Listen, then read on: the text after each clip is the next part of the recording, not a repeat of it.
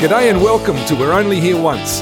I'm James Whiley and these are my stories. In chapter 1 of 1993, we're going to Paris. I hope you enjoy the ride.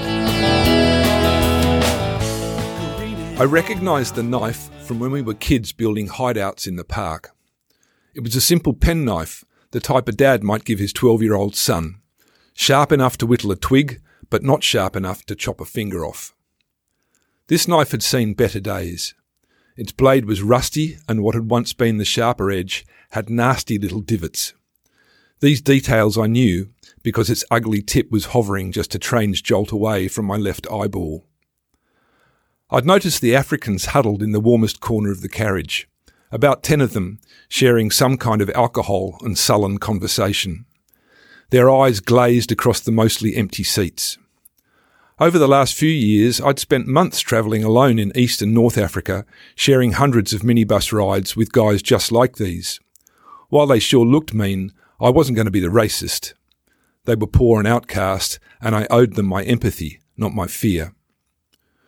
When one of them meandered down the aisle to the other end of the carriage, his coat brushed my shoulder as the train lurched. A stench of dirt, sweat, urine, alcohol, and marijuana lingered in his wake. On his way back, he reached behind my shoulder, grabbed the right side of my face, and pulled my other cheek hard against his hip. With my head trapped in this vice, his free hand swung the point of the penknife towards my left eye. Give me your money, he slurred in French. Beyond the blade, his fingernails were filthy, and his smell filled my head. I don't speak French, I mumbled stupidly in my schoolboy French. The knife was too close to bring into focus, but it was clear it would make a mess of my eye. Trumping rational thought, my subconscious swung into inaction. Every muscle in my body went limp.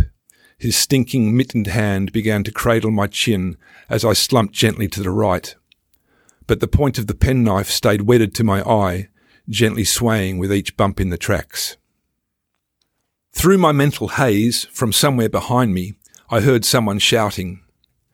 As the African twisted toward the voice, the train burst from the dark tunnel into the surgical lights of a station. Blurred people shapes flew by the windows as we slowed.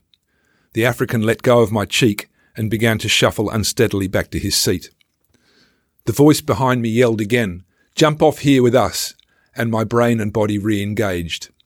I grabbed my bag, lurched to the carriage exit behind me, and escaped onto the platform.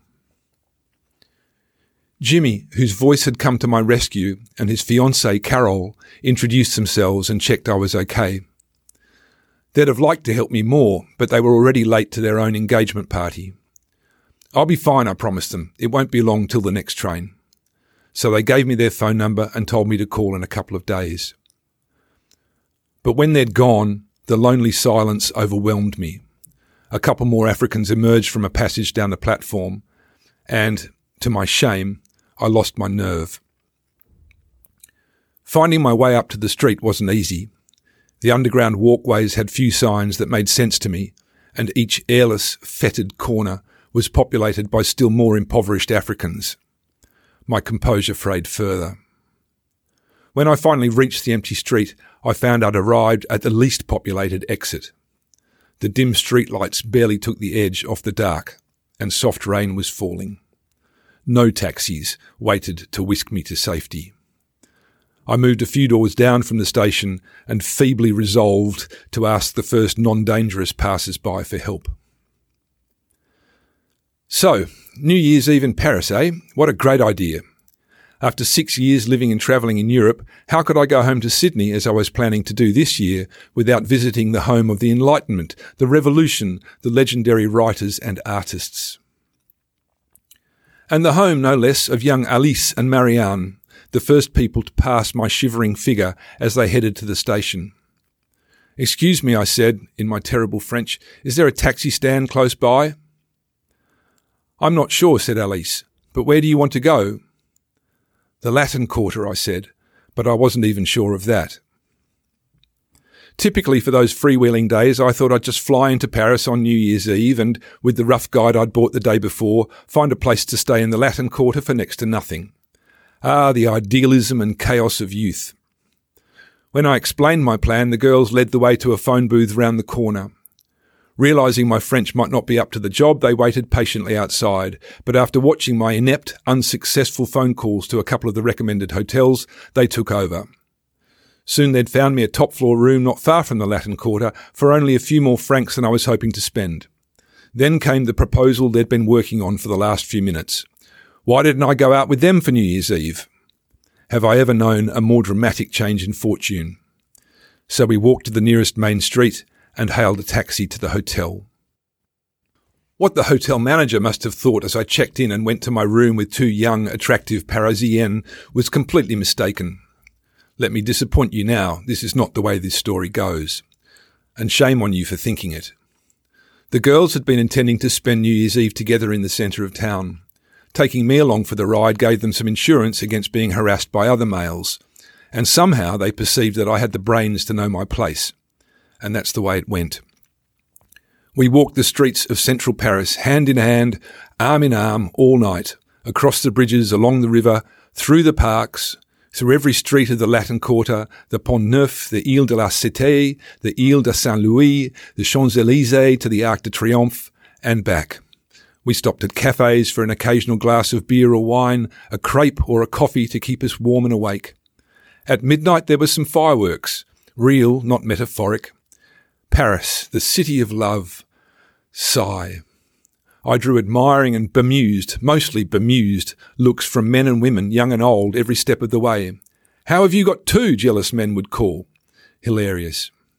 When eventually we were too tired and too cold to walk and talk any more, I rode the bus home with them to the Bois de Vincennes. By the time I got back to my hotel, alone and frozen to the core, it was nearly dawn. But by noon, I was up and walking like a loony past the Pantheon, the Notre Dame, up the Champs Elysees, again to the Arc de Triomphe and to the Eiffel Tower. I visited the Louvre, which I decided was boring, apart from Rodin's Thinker, and the hordes of tourists grimly elbowing each other to take a photo of the monumentally underwhelming Mona Lisa. That night I found a great Indian restaurant with great Indian music. The next day it was sunny and cold and I marched across the river again through Montmartre to Sacré-Cœur and back.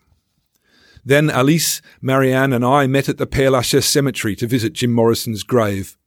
For those that don't know, Jim was the charismatic lead singer of The Doors, the best of Los Angeles psych- psychedelic bands from the late 60s. In the early 70s, Jim had moved to Paris and died there mysteriously at 27. Numerous signs graffitied on other people's graves made Jim's quite easy to find among the half million or so dead residents of the suburb sized graveyard. Screeds of poetry, joints, and half bottles of spirits were left as odd offerings to Jim, the latter two being some of the reasons why Paris is his forever home. Melinda and Karen, two sisters from Sydney, arrived from Holland to spend a few days in Paris. We'd met in the hot, dry desert of southern Morocco the year before. This time we freeze.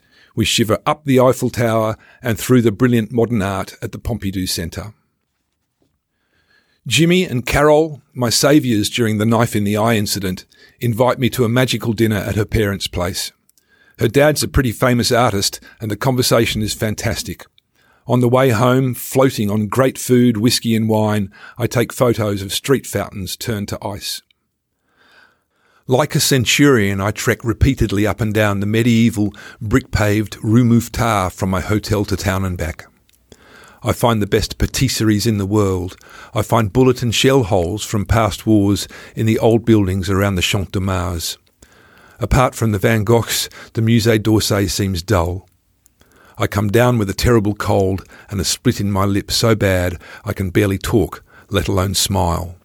1993 was less than 10 days old.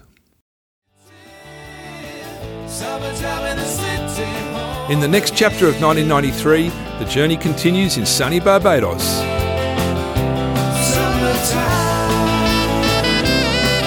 If you'd like to see some photos that accompany this story, you can find them at jameswhiley.com and there's a link in the show notes. The music you've been listening to is written by me and played by my band, The Nomads. Thanks for dropping in. See ya!